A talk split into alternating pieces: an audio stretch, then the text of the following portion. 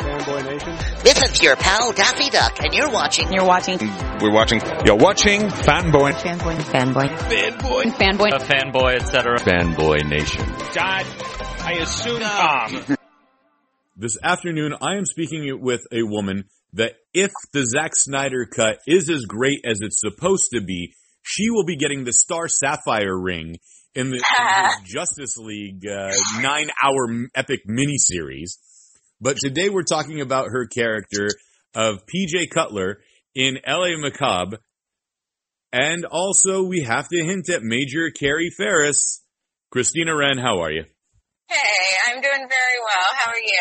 I am great. And if you do not get the Star Sapphire ring, I am really going to have a talk with Zack Snyder because I know how much my opinion matters to him. I appreciate that. I definitely appreciate your going to bat for me. Thank you, friends.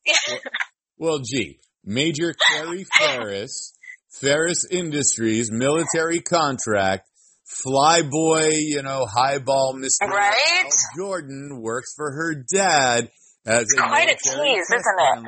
Gee, there's no clues whatsoever to where your character is supposed to be headed in the Snyderverse. Well, your guess is as good as mine. I will say my mother was super wishful thinking when Man of Steel came out. She got me a Star Sapphire ring, a figurine, plushie doll. I got the Star Sapphire loot. So she's definitely been putting those vibes up. But honestly, I have no idea. I think it's probably just a fun pipe dream. But hey, if someone wants me to be a superhero, you can count me the F in. I would be so excited. They hinted at it, so, that make good, man. Yeah, we shall see. He knows what he's doing regardless, I will say that. Right. And you are in his next series, Army of the Dead, Las Vegas, so. I am, yeah. I am so excited about that ride. It's really, really a fun ride. Well, you're taking quite a few fun rides because now you're a part of L.A. Macabre, which took quite the hiatus before coming back for season 2, still in this documentary guerrilla-style filming of following this essentially... Well, not essentially, it is a defunct cult called the New Family. Right. Yeah, it's a super, super cool, gritty world that I think the writer-director Dan S. did a great job of making feel so believable and so realistic. I joke, but I really felt like after I read it the first time, I looked at every, barista and waitress in, in the valley and just was like, oh my gosh, are they in a cult? Someone ensnared them, these poor things. It just felt so possible and so real. And obviously these things have happened lots of times and continue to. And when you've got emotionally vulnerable people, it can be pretty easy to prey upon them. And, I think he did a great job just, easing you into that world in a way that just makes it so believable. Of course, because, traditional religions, whether Eastern or Abrahamic, are just so passé in the fact that all you have to do is buy a book, read it, pray, and that's the end of it. No, you have to give up your firstborn child. You have, you have to give up all your finances. You got to pay for classes to level up. I mean, you have to go that route now when you decide to join a cult instead. It's pretty wild to think. It's quite a commitment, huh? Right. There's that one book that's only $15, but there's this whole thing that I got to give them my life savings to. No, that one sounds right. Bad. I mean, I don't know. The whole thing, I admittedly, I only have tangential knowledge about some of that stuff, but yeah, I mean, I think that the people who ensnare individuals, it's because they know so well how to be charismatic, how to, take care of someone in need. It's a sticky situation to sometimes be able to tell who is actually good and generous just because they are a generous individual and who is more power hungry.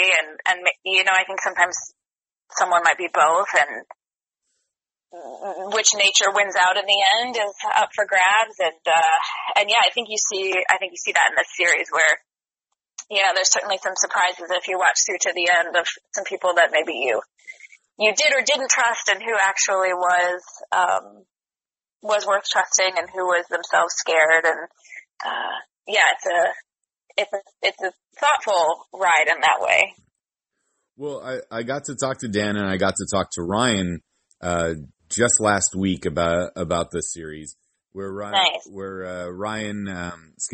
Ryan Bartley, she plays the camera person in this, and she's also a very well-known voice actress. And I thought it would have been fun if she had like thrown voices from behind the camera just to throw you guys like, you know, like an outtake reel or something of that. That'd be amazing. Yeah. She's so talented. She's fantastic. Right. Yeah. And it's just fun to see this series because, David's one of the producers with D-Studios and everything. And all that stuff. Although David has been, I'm just going to call him out, David. You've been putting me off for too long, man. We have enough conversations that we should have had a full interview by now. Aw. Come on, Dave. Yeah. Get it together. Seriously. We've talked about his wife and how great she is to him. We talked about his dog. Oh, she is fantastic. Right. Yeah. Yet all of this ends up being off the record. And I'm like, come on, Dave. Let's put it on digital. Come on. Put a ring on it, Dave. What's up? Seriously. Yeah. No, I'll shoot him a text in like half an hour and going, we've been talking about you this whole time. And there it is. No, there it is. Yeah, all the terrible things. No, I'm sure he would love to. I'm surprised if he's been giving you a hard time on that. I feel like it'd be great. It's just been all our scheduling. Like when he has time, I don't. And when I have time, he doesn't. So. Yeah.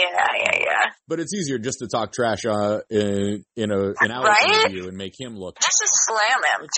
He's not here to defend himself. Right. So. And then when he comes by, I'll be like, "Really, you said that? Okay, I see what." Yeah, he's like, "You jerk." Yeah, write her out of season 3.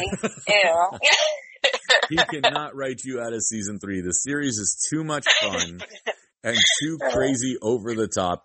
Like you guys are gonna go like. I don't know if you're old enough for this reference, but like how Melrose Place started off as like a normal nighttime soap opera spinoff of 90210 and then just went apeshit crazy, time. I heard nice. What's that? I said nice. I'm down for it. I am totally down to see where this world could go. Yeah. It could easily go that route. And knowing Dan and David, it probably will at some point. Yeah, because why not? Like, why create a world like this and then make it all wrap up in a bow in the end? You want it to, completely unravel.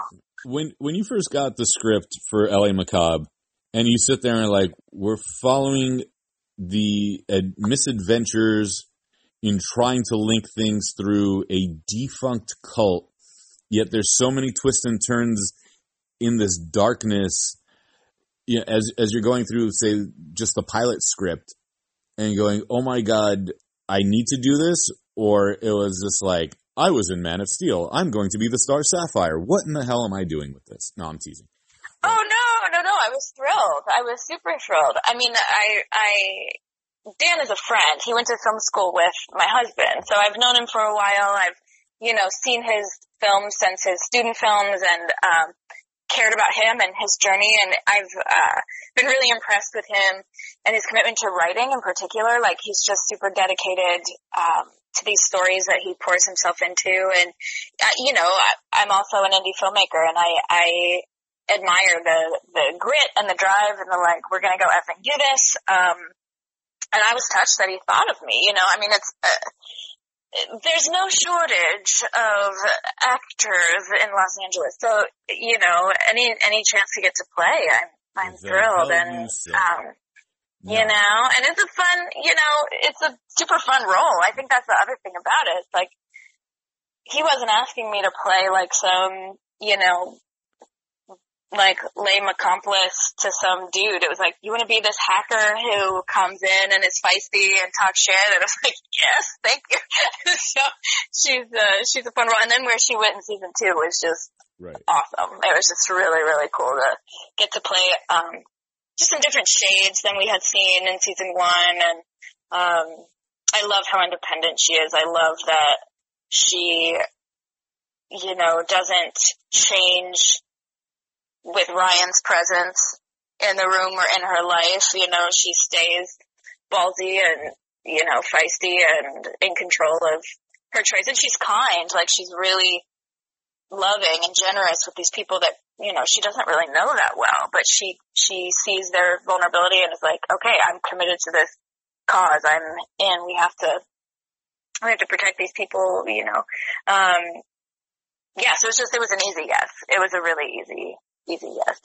And the great part is that no one's asked you to disrobe, because that was a trend for quite a while in the industry for certain darker rated R projects, which I'm thrilled you didn't have to, for your sake and for your husband's. And thank you. For the quality, for not diminishing the quality of the story. Yeah, I hear you. I know it's a tough thing that for a lot of women, and it's when I was coming up, you know, it was something that me and all of my female actor friends, everyone was going like, would you do a nude scene if you have to? Would you do it if you have to? There was no one who was like, you know what I can't wait to do? Disrobe on screen with a bunch of, you know, and it's not that, it's not that it's a terrible thing to do or anything, like, you know, there are, you know, lots of wonderful stories being told and lots of, thankfully now, like, different types of bodies being represented, and I think that's really important, but it's great that it's seeming to be less of a barrier to entry. I think that was more the conversation, was so much like, well, they're just going to pass you up for a role, and I would have to pass on auditions sometimes because it wasn't a thing at the time I was comfortable doing, and yeah, so it's nice to be offered something where you don't have to question yourself in that way and be like, well, how bad do I want it? What am I willing to do? Am I going to regret that forever? In which direction, you know? Yeah. And for people that don't understand, it's not every, you know, every chance that it's Kate Winslet, paint me as one of your French girls. Right. You know. Yes. Like, are you safe in the environment you're being invited into? Is it going to honor you? Is the work going to honor the character? Is it going to honor women in general? Like, there's a lot of questions that come into play, where it can be empowering or disempowering. And to your point, it's very hard to know in advance, unless it's like James Cameron's next huge whatever. But yeah, it can be a vulnerable position for a lot of, particularly, I think, young actors to be put in. And we touch upon that just, you know, slightly humorous, because we need to joke about things. And also, we're glad that it doesn't have to come to that in every single role for everyone. So that's the important thing. Yeah. You can still play this game without always having to go there. Exactly. And I'm glad that you didn't have to, for your own safety's sake on top of it, because, you know, people can get weird. For example, I'll give you an example. I was on vacation, and there was this woman there, and this guy recognized her. I had no idea who she was. And she was with her children. And apparently she had been in quite a few adult films. Okay. And the guy recognized her and started talking about her work very candidly, as if he had known her, and very graphically. And I was just like, well, first of all, not everybody knows who she is, and not everyone wants to hear this conversation as loud as you're having it. But her children are present. Maybe we should have a bit more discretion. So this is things that we worry about, you know, people in legitimate films, but we also see what people in, I don't want to call them illegitimate films, but more risque films have to deal with. So. Yeah, and everybody does, regardless of what you've done. Like, you know, and I have friends who have done, you know, shows more like that and like made very confident choices to do it, and they feel great about it, and I totally support them in that. And yes, there's some things that people will say because of that, but also people say that about anyone. I mean, there's like weird, my like sometimes someone, a friend or whatever, will send me like a really weird thing they find about me on Google, where it's like a weird search about like my feet, or that, like, if you, like, there's a list that's like Christina Wren nude scenes. You won't find anything there, but people are just hunting for this stuff. And then if you look at comments on stuff, people will say whatever they want about whoever they want. And sometimes it's funny, you know, like sometimes you read the comments on a YouTube video and it can be hilarious. I mean, literally my husband and I are watching Lovecraft Country, and so he watched an interview yesterday with Jonathan Majors, who's incredibly talented. Like, if you're watching that show, this man is such a fantastic actor.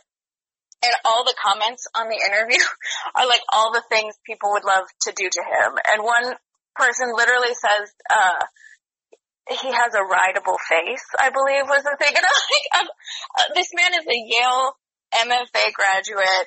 And I'm sure, hopefully he's flattered by these things. But, you know, it's just, that's what people do to some extent. And I think that in general, there's a forgetfulness that there's just a very normal human behind those characters.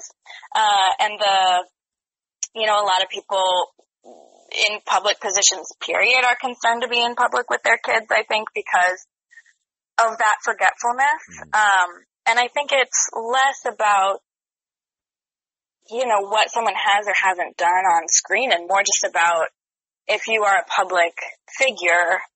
I think often certain people at least feel like they know you or like own a piece of you, like you owe them something, or I'm not sure exactly how to put it, but it feels like there's to your point about your friend, like there's a familiarity with someone he really doesn't know, but that made him feel confident enough to kind of... Oh, he wasn't my friend. This was just some random stranger. This random stranger, yeah.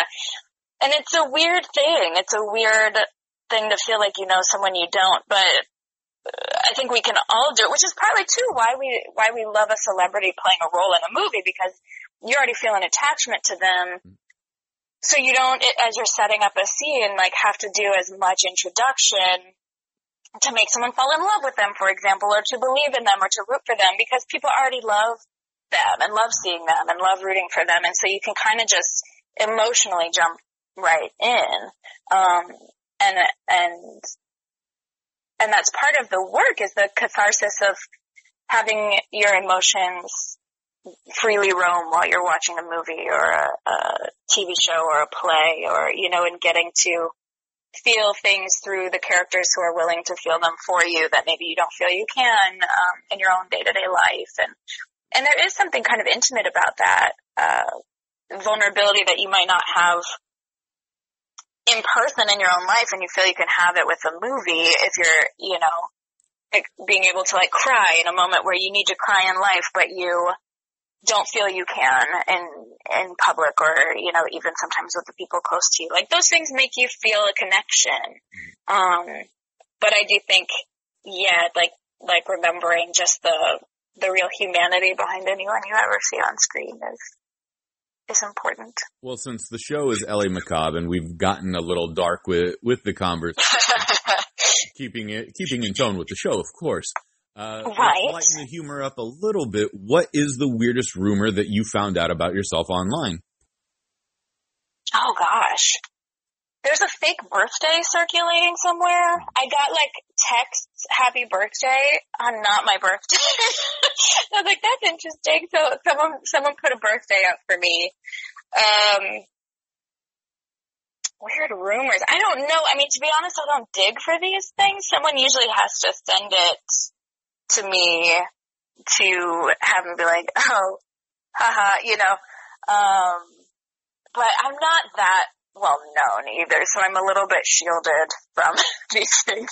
So, but yeah, I'm gonna create. Do you have a weird one? Now. Do you know what? Oh, good. Okay. I'm going to go edit with your blessing not your IMDb page. I'm sorry, your Wikipedia page, and I'm going to change your height to 6'3". There, I love it. I absolutely love this one, because I am. Right. I am 6'3". I'm a gargantuan human. Perfect. So, because I'm also 6'3", so that way if you ever drive my car, you don't have to move the seat. It's perfect. Thank you. Perfect. All right. So consider it. Yes, I love. I mean, if we're gonna make stuff up, let's at least like have fun with it, not something. Like, let's go there, right? Right. Yeah, she has a 6th toe. I don't know. Right. Yeah, something. He's really 6'3", and Henry Cavill is really 5'7".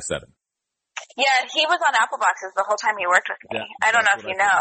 Yeah. But yeah, he's a pretty tiny person, and like a little intimidated by how grand my presence is. Yeah. And he was wearing a girdle the whole time, and that's a rug. Right. Right, exactly. Like, yeah, you know. Oh, gosh. Yeah. Never did a push-up in his life. Right. It's all the suit. Yeah. It's all donuts. No, it's really donuts, not push-ups. No. Donuts, not push-ups. Yeah. I need a t-shirt that says that. That's going to be my new mantra for 2021. There you go. Yeah. But you're having fun with all of this. You know, you get to act. Indie films are a lot of fun. This show is shot kind of guerrilla style. I know Dan was mentioning that, like, you know, hey, we only had, half a day to get this scene done. And all of a sudden the gardener showed up. So we had to move locations and do. Sure. How much more fun is it, or creative is it rather, when something like Man of Steel, that's $300 million, and you have you have 6 months to shoot and up to 40 retakes of your scene, in comparison to, hey, this is a weekly episodic thing that we only have half a day to film, 15 minutes of this 30-minute episode. Yeah, it's interesting. It's almost like it's a different medium where you're a painter, but your experience will be different working with watercolor versus oil paints.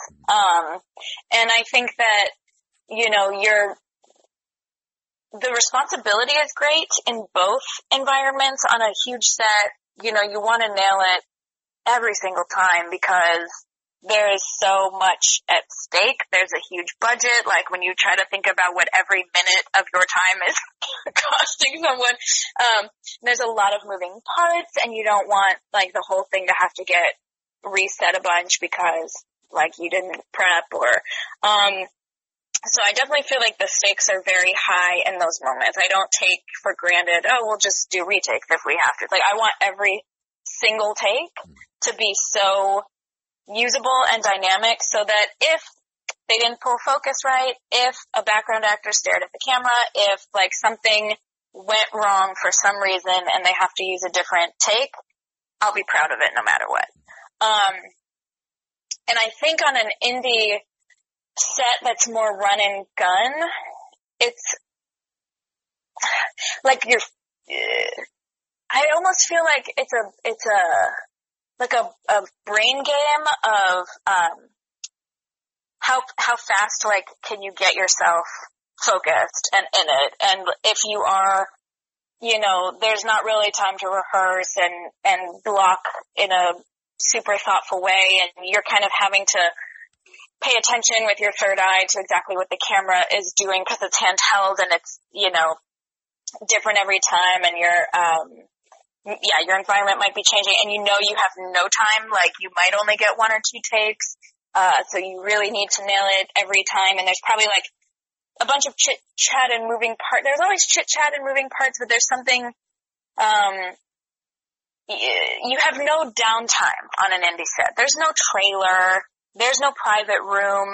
There's no, place for you to, like, go and pause for a minute or get in the zone or just, like, have time to process or reflect or anything. So you have to be able to kind of, like, be on the whole time, socially, while also, making sure that you preserve enough energy to go deep into the night if you have to, because you're trying to squeeze 18 pages into a day, and so it just almost feels like a different sport, but you have to be excellent either way. Like, you want to nail it either way. The stakes are high either way, and in some ways on a smaller budget production too, how much it means to the people making it, because as an individual to crowdsource or whatever, the resources, like, every penny really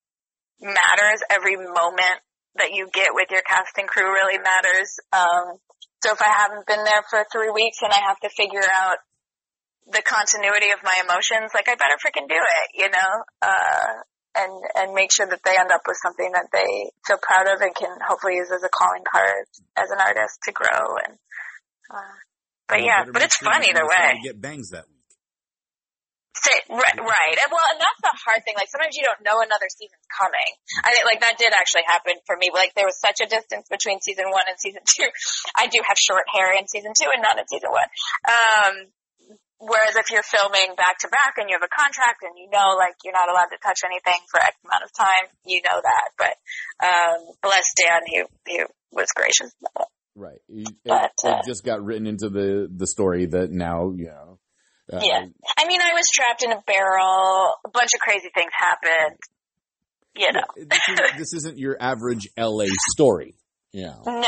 Although it is realistic to L.A. that I could see someone just get trapped in a barrel. You know. That's horrifying. Or, you know, in a certain movie, they had to, you know, CGI out somebody's mustache. But, you know, keeping it. Right, yeah.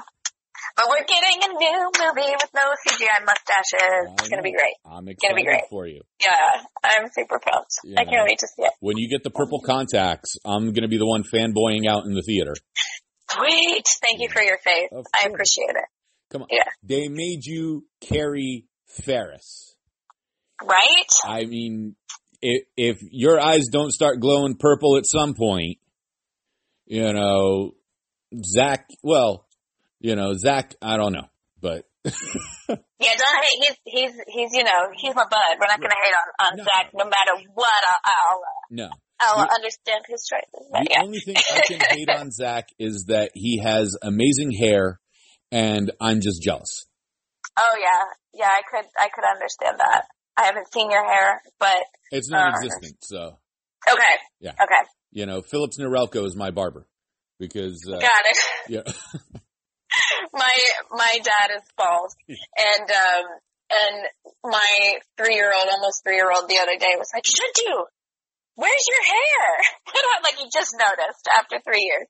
What happened to your hair?" So you're Lebanese? I am. Yes, and I think we have this in common. Am I correct? What's that? We have this in common. Am I correct? That we do. Oh, we do. Good peoples, man. Well, yeah. We're probably cousins. I feel like, you know, if you're Lebanese, you're probably a cousin at some point. Give my mom about 20 minutes with your mom. She'll figure it out, right? Yeah. I actually met a cousin that way because she decided to look for all the, my maiden name was Gebrayel. And so she's like, I'm going to find all the Gebrayels on Facebook. And so she found me and my brother. Before you finish the story, for people that don't know Gebrayel, it's Gabriel in English. And good luck, because that's like half of the Christian population in Lebanon. You know? Again, we're all cousins. Right. Yeah. Yeah. I think, you know, of all of my we have like 3 surnames in the whole family. Everybody's kind of somehow similar. Yeah. But it's super cool because she, like, our families totally knew each other growing up, and I ended up getting to go to her wedding in Beirut and share a friendship now, which is very cool because it's, you know, it's a small little country to be from. Right. You know, although quite a few problems as of late. Yeah, man, really, like... Well, as of late, 1972. I was going to say, it's been a while, but, you know, ebbs and flows. For sure, right now, it's a really, really rough patch. Right. It's pretty devastating. Yeah. Do you still have family there? I still got a few cousins over there, yeah. Mm-hmm. Is everyone okay? Oh, yeah. They all grew up during the Civil War, so they just sat there and are like, oh, the pier blew up. Okay. Right. Like, probably really, like, hilarious. I find that my family is often able to just have an incredible sense of humor, even in the, like, most stressful of times. There's just an ability to find the light. Yeah. At the end of the story, or at the end of this conversation, I have a story to tell you that is only funny to Lebanese people. Okay. That will horrify off the record. Else, so it has to be off the record because they'll be like you and I will probably laugh, and anybody who isn't Lebanese or from the Middle East is going to be like, "Oh my God, these are horrible people. How can they find that funny?" Oh, okay, you know. Okay. I'm bracing, but I'll probably, I'm telling you, you're probably going to laugh. I'm going to laugh. Okay. Yeah. So with L.A. Macabre, you know, we're hoping for at least 2 more seasons. You know, and I think Dan and David are going the whole Sherlock route where they're just going to take 6 years off in between seasons, apparently. And then bring it back. Right, and then bring it back. And then expect you not to have a second kid or a third kid. Right. You know. Too late for that. Right. Yeah. And then, oh, congratulations. I don't know how many kids you have. Thank you. I have two. Yeah. Well, congratulations. And then, what's it called? And then, you know, we're going to have to dye your hair purple and get you a different hair.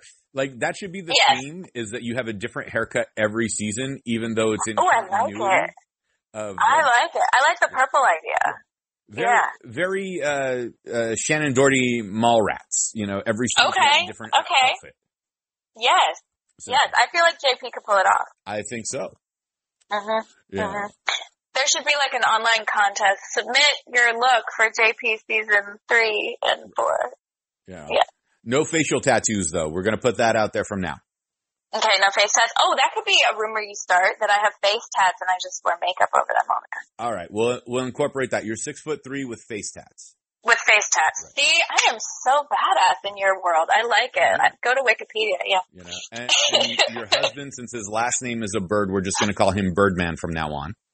Because, well, we got to keep the superhero theme. If you're going to be the Star Sapphire, you know, we got to keep the Hanna-Barbera thing going, and he's got to be Birdman. Let's do it. I'm sure he would be down. Yeah. Yeah. Or Blue Falcon. A wren isn't a falcon, so that kind of doesn't work. But Birdman is a little more open. Yeah. You know, it's like part of choice. Exactly. Yeah. Yeah. Yeah. Which he's going to listen to this and go, what the hell are these lunatics talking about? He'll laugh. He has a good sense of humor. Yeah. Well, you know, I mean, he married a Lebanese woman. He better. I know. And you know, like the first time he meets my family, the like women go to one room and the men go to the other. So he's totally on his own without me. Mm-hmm. And they like immediately fell in love with him. They just like, my family loves him more than me. So thankfully he can hang. He's funny and charming and puts up with a lot. So he's good company. Well, here's something people don't know about Lebanese women. All right. You're on the rather petite side. Right. And so I think he was surprised with your very first fight because although he's not substantially taller than you, I picture you jumping up on the couch to look him in the eyes while yelling at him at some point in time. You know, I laugh less, like, thankfully, we don't fight much, but my whole acting career has been basically what you described. Like, from my freshman year in college, I got cast in this production of Othello. And they, of course, you know, want me to, like, be a child, basically, and, like, you know, wear this, like, baby doll dress, and there's this Commedia dell'arte version of Othello. And when we had our stage combat training, I was, like, really fierce. And so the director all of a sudden was like, oh, in all the fight scenes, she's going to beat everyone up. And then I did another production the next year of Macbeth with the same people. And it was the same thing. It was like, okay, in this scene, sure, she's Macduff's child. But then, like, in these fight sequences, she's going to beat everyone up. And it's like, been a theme of my life, particularly in theater, that I get to be really ferocious. And so I would love to carry that onto screen one day. But yeah, I love a feisty fight. I'm here for it. And I do have to ask you this, being Lebanese. Yeah. Is your brother a doctor or a lawyer or an engineer? He's a lawyer! Which is what got you allowed to be the shame of the family and become an actor, because your dad probably looked at you and said, well, at least my son is worth something. So my dad he was really the first renegade. Mm-hmm. So he was supposed to be a lawyer and decided he was going to work with kids in community development and youth ministry instead. So that was like strike one, and then he went and married an American girl. I was like, whoa, where's this guy going? Your dad was going to go into youth ministry? Yeah. Okay. Yeah. So that was like, that's a thing you volunteer to do. Right. You like volunteer with kids. You do not give up your, you know, law career for this. I don't know. You could be Greek Orthodox and your dad could have become a priest. Right, it's true. Yeah. It's totally true. Yeah. He could go that way, Assis. Yeah. And he was kind of the first renegade in that way. But then I think my extended family very much so was like, so, like, for me, you know, you're going to go into medicine, obviously. And it's like, well, I'm going to study acting. And no one got it. They're like, but, you know, you're a good student. You were valedictorian. What is wrong with you? Like, just, you know, can't understand the choice. But kind of put up with it because I was a girl. Right. And was going to go then marry a, like, wealthy doctor, lawyer, engineer. Right. He was supposed to be all three. And super Lebanese, right? Like, you're going to find the most Lebanese. I mean, my teta would say, I pray to God in New York City, you marry a Lebanese man. Like, yeah, she wasn't subtle about her desires. Right. Silk shirt, 3 buttons open, gold chain, pinky ring. I know. Yes. Yeah. Oh, yes. Yeah. Yes. Yeah. And then I'm like, I'm in love and engaged with a guy who's a, like, broke artist filmmaker like me. He's my age, not Lebanese, but so, you know, the first meeting, everyone was sort of bracing, and then literally within 3 seconds, they adored him. And my grandma can't speak enough now. She's like, he is such a gentleman. Dimitrios is such a gentleman. I love him. He is my son. Like, you know, they couldn't embrace him more, but yeah, I broke all the rules, man. Right. She looked at him and she's like, I'm embarrassed with him. I like. Yeah, pretty much. And she's still like, because I'm, you know, in her mind, a successful actor would be like, I am in gowns winning Academy Awards for playing the most like beautiful leading lady roles. You know, like for her, it would be just the like glamorous feminine movie star thing. Right. And she can't watch, like, web stuff. She doesn't understand how to watch something on Amazon Prime, and nor would she want to probably watch me in some, like, you know, horror-type series. So she just thinks I'm completely unsuccessful. I even took her to see Batman v Superman, and her response afterwards, you were only in those little parts, huh? Well, at least I got to see you on the phone. Right. And it's just like, she thinks I'm a total failure to this day. And it sort of just puts up with the fact that I continue to pursue this ridiculous dream of mine. But I guess I haven't died yet. So on the bright side, it keeps you humble. Maybe that's true. Yeah, it certainly does. And I gave her great-grandchildren. So, you know, that finally I like proved I had some worth in this world. Right. Yeah. Yeah. At least you did something right. It's all right. Exactly. At least something. But your brother, the lawyer, he's my favorite. Yes. Oh, it's true, though. She is very impressed with him, very proud. As she should be. He's a fantastic human being. Is he your younger brother or older brother? He is younger. Ah, so he's the baby. He is my younger brother. He's the baby. He's the baby and the only boy. The baby, yeah, the only boy in our family, although I have 3 other boy cousins, another lawyer and a doctor. And then one who followed more in my dad's footsteps and works with college kids. And she's not so pleased about that because he was supposed to be a doctor. So we got a couple rebels in the family. Right. But you couldn't even go into psychology? I know, right? Something, yeah. Certainly don't be a chiropractor. That is not an actual doctor. Just FYI. My orthopedic surgeon uncle will let you know. Right. Yeah. Yeah. The MDs will make sure to let you know that the chiropractors they are not fond of. We are not making fun of chiropractors on our end because we actually go see them, but we do have relatives that will sit there. That is not a real doctor. Yeah, there's a lot of specificity in our community of what counts as legitimate and not. It's hard to keep up with all the rules sometimes. And it's not just legitimate. I'll explain this to people about Lebanese people. Lebanese people will love you till they find something not to like about you. Oh my gosh, yeah. All right. Yeah, yeah. Oh, you're Lebanese, I'm Lebanese too. Are you Catholic or are you Orthodox or are you Muslim? Oh, you're the same religion as me? Oh, that's great. Oh, okay, you're an engineer, I'm mechanical. Oh, you're electrical? Fantastic, fantastic. Uh-huh. Are you right-handed or left-handed? Oh, you're right-handed too? Okay, that's good. What side of the bed do you sleep on? Oh, you sleep on the right side, I sleep on the right side. You sleep on your stomach, I sleep on my back. Why am I wasting my time talking to you? Like, it can be hilariously black and white. I loved my Jiddu so much. He's like one of my like big treasures in my life, but very black and white in his opinions, and they could change very quickly. So for a long period of time, he was obsessed with Julia Roberts, just could not get enough Julia Roberts. You know, all her movies we'd have to see. She's fantastic and, you know, wonderful, wonderful, wonderful. So one year we go for Christmas and some Julia Roberts movie was out. So my dad is trying to, you know, find a thing to do with his dad while we're there for the holidays. He's like, well, you know, do you want to go see this movie? And it has Julia Roberts in it. He goes, she's a bitch. What? What happened between last year and now? And I think some news, she broke out off with a boy. I don't know what happened. Something stupid, but she was off the list, and we could never see another Julia Roberts movie. So, so that's how it was either deep love, only Julia Roberts ever, or she's off the list. So.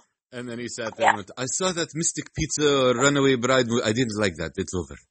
Yeah, exactly. It was something literally that benign when you got to the bottom of it. Well, luckily he's your grandfather, and grandpa can get away with a lot. If he was 22, that doesn't work. No, and this also was 20 years ago, so, you know, we're gonna give him a pass, I think, for now. It's not great, but, 20 years ago, and it's grandpa, he gets a pass. So Julia Roberts, if you ever hear this, please don't be offended. Yeah, we love you, Julia. We super love you. And I know that all my Lebanese family talks about me behind my back, so we're all in it together. But, you know. What? Behind your back? They talk in front of you on your face, too. That's true. I guess that's how we know, right? Yeah. Here's the thing about Lebanese people. If it's something taboo that you do and they joke with you, they're fine with it. If they ignore you, they're not happy with you. Yeah, it's a silent treatment game is the worst, yeah. But also, to your earlier point, though, also really deep, profound love and affection. Incredible amounts of can bend over backwards to show love and generosity to someone in need and, you know, to embrace someone as family who's from the outside and anyone outside of family is pretty much accepted, no matter what they do. It's the rules really, particularly apply to family. But, and everybody has a good time, and they crack jokes, and yeah. Eat good food, and cracking jokes about all sorts of nonsense. And circling back to L.A. Macabre and Superman, and then going off into ethnic tangents and whatever else. Right. I know. I'm curious to see what your fans think about our deep dive into our Lebanese roots, man. Oh, this is the majority of my conversations are like this, we're having fun in the interview. It gets run like this. And if, and someone's going to ask me, what's that story he probably told her? I was like, I'm not going to tell you guys because you're not going to be in the fold. That's right. Yeah. Right. Only Middle Eastern people will understand this and think it's funny. Everybody else will be horrified. Yeah. It is amazing the stories people will tell, cracking up. Right. At Thanksgiving or whatever, and I know exactly what you're talking about. There's a movie called West Beirut by Ziad Dawish, I think. And Ziad, please forgive me, but I love Ziad's movies, and I can never remember how to pronounce his last name. But West Beirut takes place in 1974 at the beginning of the Lebanese Civil War, and there's something that's so tragic, but tragically funny. Okay. That if I'm with my Lebanese friends, we're all laughing hysterically at this scene. And all my Western friends that have Western European ancestry, Germany through Scandinavia west. Okay. That weren't French because since it was a French colony, they would have gotten it. Okay. Would sit with us and watch this scene, and as we're laughing in horror, they're like, how do you people find this funny? And it's like, we lived it. Okay. Yeah, sure. So that's it is. Thing. Yeah. Yeah. And I think that goes across the board for various culture groups. There are scripts that my husband writes and he's black. And so when people read his script, depending on who it is, they either think it's hilarious or tragic, the way the family dynamics are, or the way that people are joking, or the way, cause a lot of that stuff, you understand the nuance in it in a different way.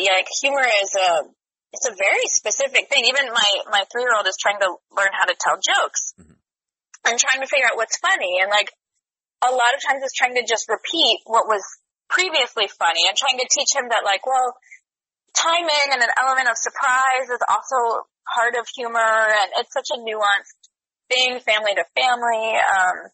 But I do think it's always eye-opening. Harry Lennox was saying this in an interview recently, but about the what we lose sometimes now that we can't see movies in a theater together, mm-hmm. because when you watch on your own, you really only know what you think about it, right? Like if you think something's good or bad, if you think something's funny or sad, if you think it's, you know, poignant or doesn't make sense or whatever. When you watch in a room full of people, you learn something by another group of people laughing at. We did a right before like the COVID stuff hit in January, we did a live screening in a movie theater of our comedy series Hipsters, which is about an Arab American woman and her black husband who inherit a farm in rural America and basically, you know, up and move from New York City to Trump country. And it was so great because we had a really mixed audience, age, gender, culture, ethnicity. And so hearing, like, what jokes who would laugh at, and then being able to see, because I was in the back, how, like, different parts of the room people would look at and sort of clock, like, oh, they thought that was funny, interesting, I just learned something. Or, like, if you hear a, like, huh, from a whole section of the room, like, you learn something and go, gosh, I think I've been on the other side of that. I think I've done that, or I think, you know, and like in the show, we poke at everyone because, like, you know, I'm mixed and I'm in a mixed marriage and our families are from all over the country and world. And so, you know, we throw it all in the pot in a very loving, you know, I think pretty gentle, but, relatable way. But it's something that you miss. Like if you were just a 50-year-old white person watching this or a 22-year-old black person, like you're not going to understand how the other person registered it. Right. Yeah, so I love that you guys were sitting there together, and I'm curious, like, were they just like, you disgusting humans, I'll never speak to you again? Or were they curious? Like, did they ask questions? Did they learn anything from you because of that? Eventually, but for about 90 minutes, they were still horrified. And then, like, trying to explain why it was funny, still didn't register, but hey, it happened. Not everything's going to translate, and subtitles don't always help. That's true. Yeah, humor is hard to translate in subtitles. Yeah. Even I feel bad, my uncle will sometimes tell a joke in Arabic, and I don't really speak Arabic, mm-hmm. and they'll try to translate it for me, and they're like, yeah, it doesn't work in English. Like, you know, even for me, the jokes don't always, right. For some reason, it just only works, you know, especially if there's like a rhyming scheme. Or... Right. It just doesn't translate. Yeah, they're like, you're American, you won't understand. Okay. Yeah. There's a movie like that you have to watch. It's called Ali's Wedding. It's from Australia. It's like... okay, I kind of heard of it. Yeah, it's basically My Big Fat Greek Wedding, but it's with Arab Muslims instead of Greeks. And oh my gosh, I have to see it. It's hilarious. My Big Fat Greek Wedding is my jam. Yeah. That's because we lived it. Yes. Like I remember when that movie came out on home video, and we showed it to my uncle who was a deacon, and we're watching it, and you could tell all like first generation born American and the ones that were immigrated here when they were young. Yes. Got all the jokes, and all the older relatives are just watching it. Like and, what? Yes. And not totally. Laughing. Yes. And I looked at my uncle. I was like, "Huh? What do you think?" He's like, "I don't understand why you think this movie is funny." To get married, but not to him. Oh my gosh, I know. I saw that movie in New York. I was living in New York, and it was right before a holiday, before Christmas or something, and I told my family, I was like, we're going and we're seeing it in the theater together, because my mom is from Iowa, and like, our families are as polar opposite as the families in that movie, and I had never seen either side really, like, reflected, but definitely not in that way at all. And it rang so true. But we took, also my American white cousin on my mom's side, who was like, probably like 30 at the time. And she was living in Pittsburgh where my parents were. And she didn't get it at all. Like she didn't, and she just looked at us and she said after, she's like, I know It's funny because of how hard you guys were all laughing, and I never have seen you all laugh like that, but I don't get it at all. And I was just like, yeah, I mean, she was, you know, like, raised in Portland with a super white family, and but we were dying. I still just, like, lose it watching it. And my jitsu, for him, the Windex thing was hydrocortisone cream. It was a fix-all for anything. Like, you have a headache? Hydrocortisone. You're puking? Hydrocortisone. Where's the cortisone? It was just like a bruise, you know, whatever it was. He wanted to cover you in cortisone cream. So, yeah, it was amazing. Oh my God. Yeah. Christina, I don't think we're going to be able to top that, but I know L.A. Macabre is on Amazon Prime Video. Yes. Check it out. Season 1 and 2. You can't go anywhere for Christmas anyway if you live in New York or L.A. Some of us are thrilled about that. Some of us are sad about that. But guess what? There's 15 episodes that you can watch through Christmas weekend and enjoy the hell out of it as much as I've enjoyed this conversation with you. This has been very fun. Thanks so much for having me on. Absolutely. Where can we find you on social media if we want to connect? I'm on Instagram as Christina Wren. I'm on Twitter as Christina S. Wren, and Wren is W-R-E-N. And that's probably the best place to find me. If you want to find any of my work that I've made, my production company is called Two Kids With a Camera, and our website, you spell it out, it's two kidswithacamera.com. I can see some of what we've been up to. I dig it. Christina Wren, it's been fun. Yeah. When you come back out to L.A., we're going to go to a hookah lounge. Yes. After a shoot, though, because we don't want to ruin your voice for the next day. That's right. That's right. Can you like, smoke rings and stuff? No, I'm not that talented. What? Okay. I'll teach you. Yeah. You know, but I'll bring the Ada. Okay, I'm in. I'm totally down. All right. Can't wait.